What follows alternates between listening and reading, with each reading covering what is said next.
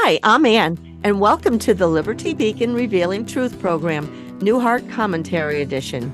Now let's join our broadcast to get lifted up in liberty.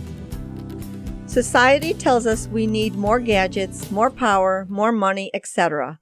The 10th commandment in Exodus 20:17 says, "You shall not covet your neighbor's house, you shall not covet your neighbor's wife, or his manservant or maidservant, his ox or donkey, or anything that belongs to your neighbor." To covet is to have an unlawful desire for that which is not rightfully yours. Many people think they're not covetous. We think the other person is. It is a deceitful thing. Paul said in Romans 7:7, "Indeed, I would not have known what sin was except through the law, for I would not have known what coveting really was if the law had not said, 'Do not covet.'" This commandment deals with your attitude and desires. Lucifer became the devil because he wanted what was not his. Isaiah 14:13-14 says, "I will exalt my throne above the stars of God. I will be like the Most High."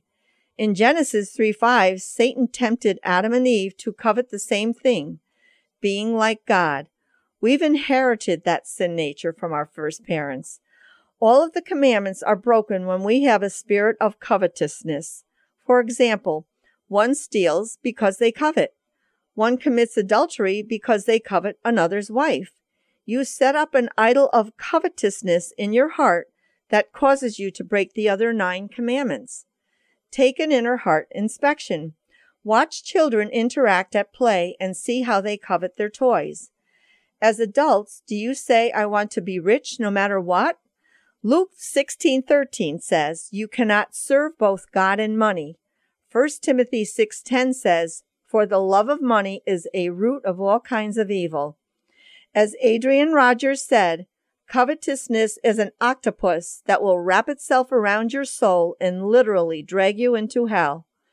Ephesians 5:5 says it, "For this you know with certainty, that no immoral or impure person or covetous man who is an idolater has an inheritance in the kingdom of Christ and of God." Take a proper perspective on your lifestyle. Learn to be content with what you have. Do you have godly wisdom? Proverbs 3:13-14 says, "Those who find it profit more than silver and gold." Do you have peace in your heart? Do you have Jesus? Have you asked him to be the Lord and Savior of your life? He's all you need. God will never leave or forsake you. God sent Jesus to fulfill the law. He knew humans are weak in their sins, unable to keep the law, but Jesus died and rose from the dead to save us from our sins. God's Holy Spirit then resides in you, guiding you for the rest of your life. Don't wait. Don't hope you're going to heaven. Know you're going to heaven. Asking and receiving Jesus as Savior and Lord will give you freedom and lift you up in liberty for eternity. Thank you for listening. To help support and spread the word about how the Bible applies to every aspect of life, including civics, hit the subscribe or follow button.